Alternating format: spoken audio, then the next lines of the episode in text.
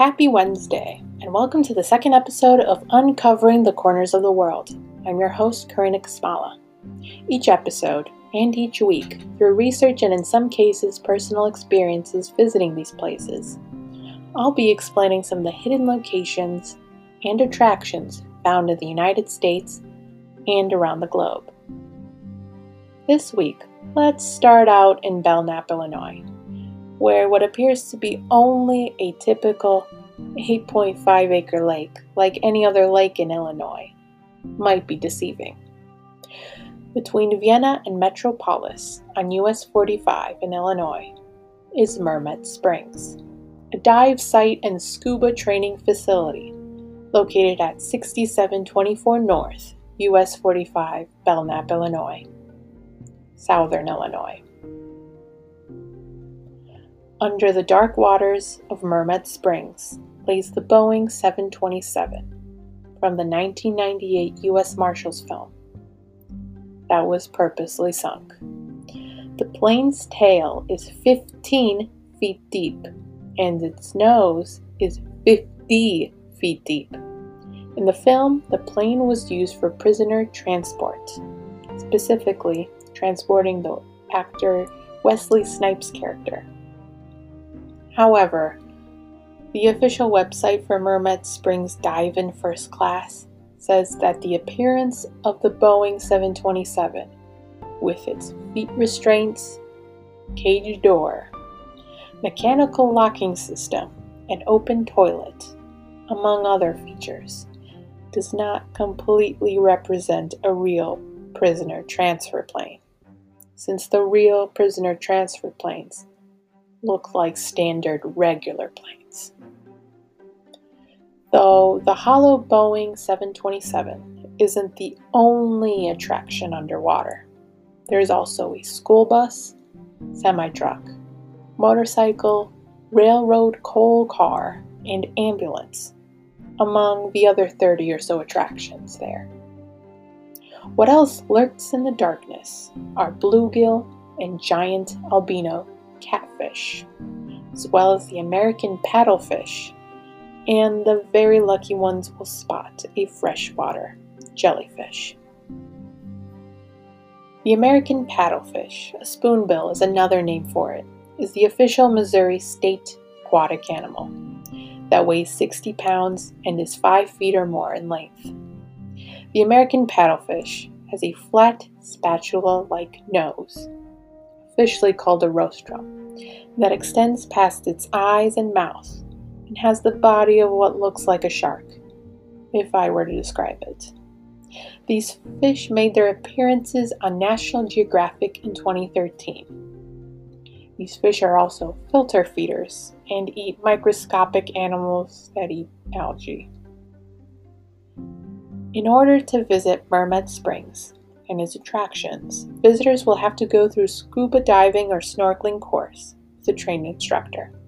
Specifically, the SSI specialty course, Wreck Diver, the training that will let you explore treasures underwater.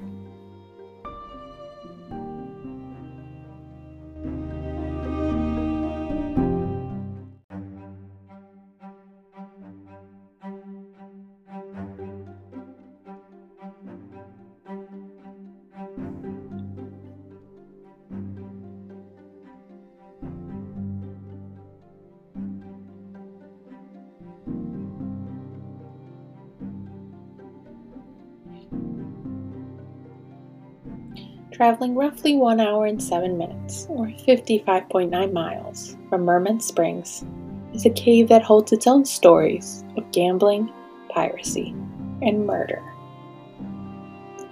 The large 55 foot wide limestone cave is found in Cave in Rock State Park, located at One New State Park Road, Cave in Rock, Illinois, on the Ohio River. Surrounding the cave is the Shawnee National Forest.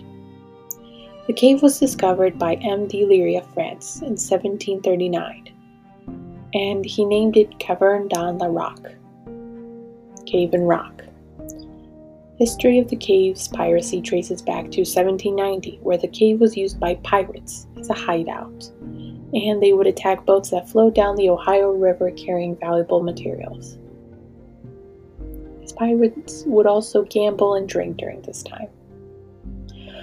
Among the several pirates who were believed to stop by the cave in rock include Samuel Mason, who was an officer of the George Washington's Revolutionary Army in 1797, according to the History of Illinois State Parks.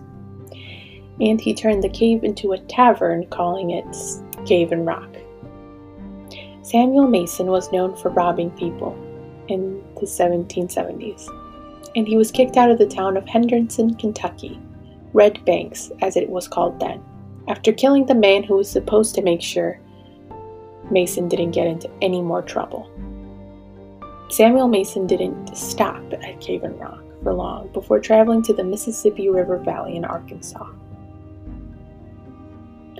The Cave in Rock was later a home in the 1800s to the Harpe brothers, Micah, Big Harpe, and Willie Little Harpe.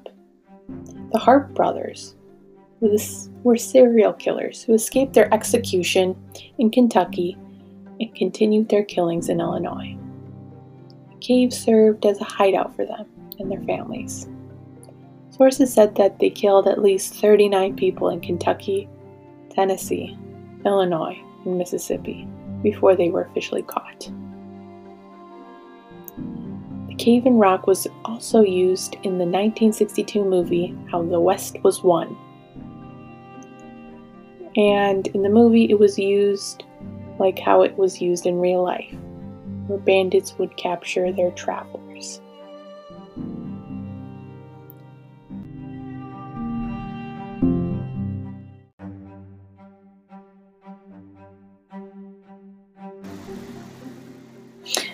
Now let's travel to Chicago for our last attraction this week. Located in Good Templar Park, Geneva, Illinois, stands the Viking, or specifically a history museum called Friends of the Viking Ship. 78 feet long, 17 feet wide, and 6.5 feet high from the bottom of the keel, which is the backbone of a ship, to the top edge of the ship also known as the gunwale, is the Viking. This ship was built from Norway's traditional methods of using iron rivets, which look like screws without the curves. Sitting on the front of the ship is the dragon's head, and on the end of the ship is the dragon's tail.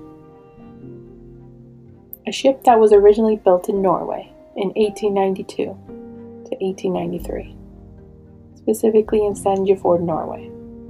This ship was based off of the Viking ship found in Kingsmound in Gokstad near Sandefjord, Norway, in the 1880s. In the 1920s, the Federation of Norwegian Women's Societies began to restore the appearance of the ship. An exact replica that stands today, according to the official website of Friends of the Viking Ship.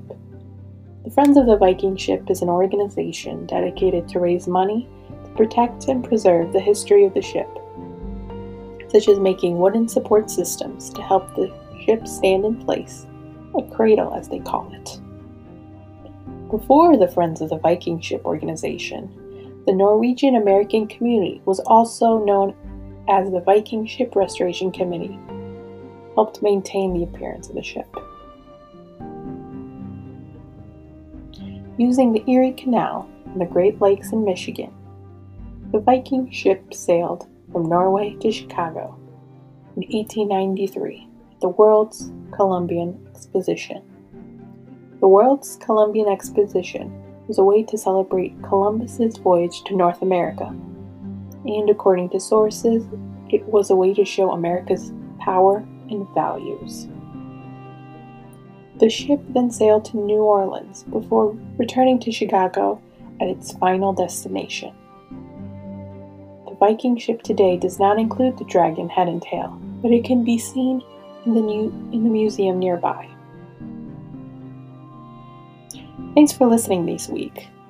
Tune in next week as we explore other hidden attractions with their own hidden stories.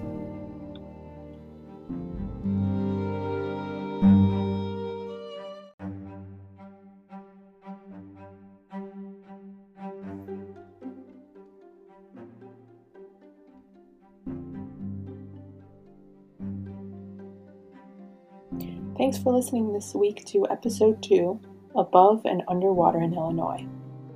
Tune in next week as we explore other hidden attractions with their own hidden stories on uncovering corners of the world.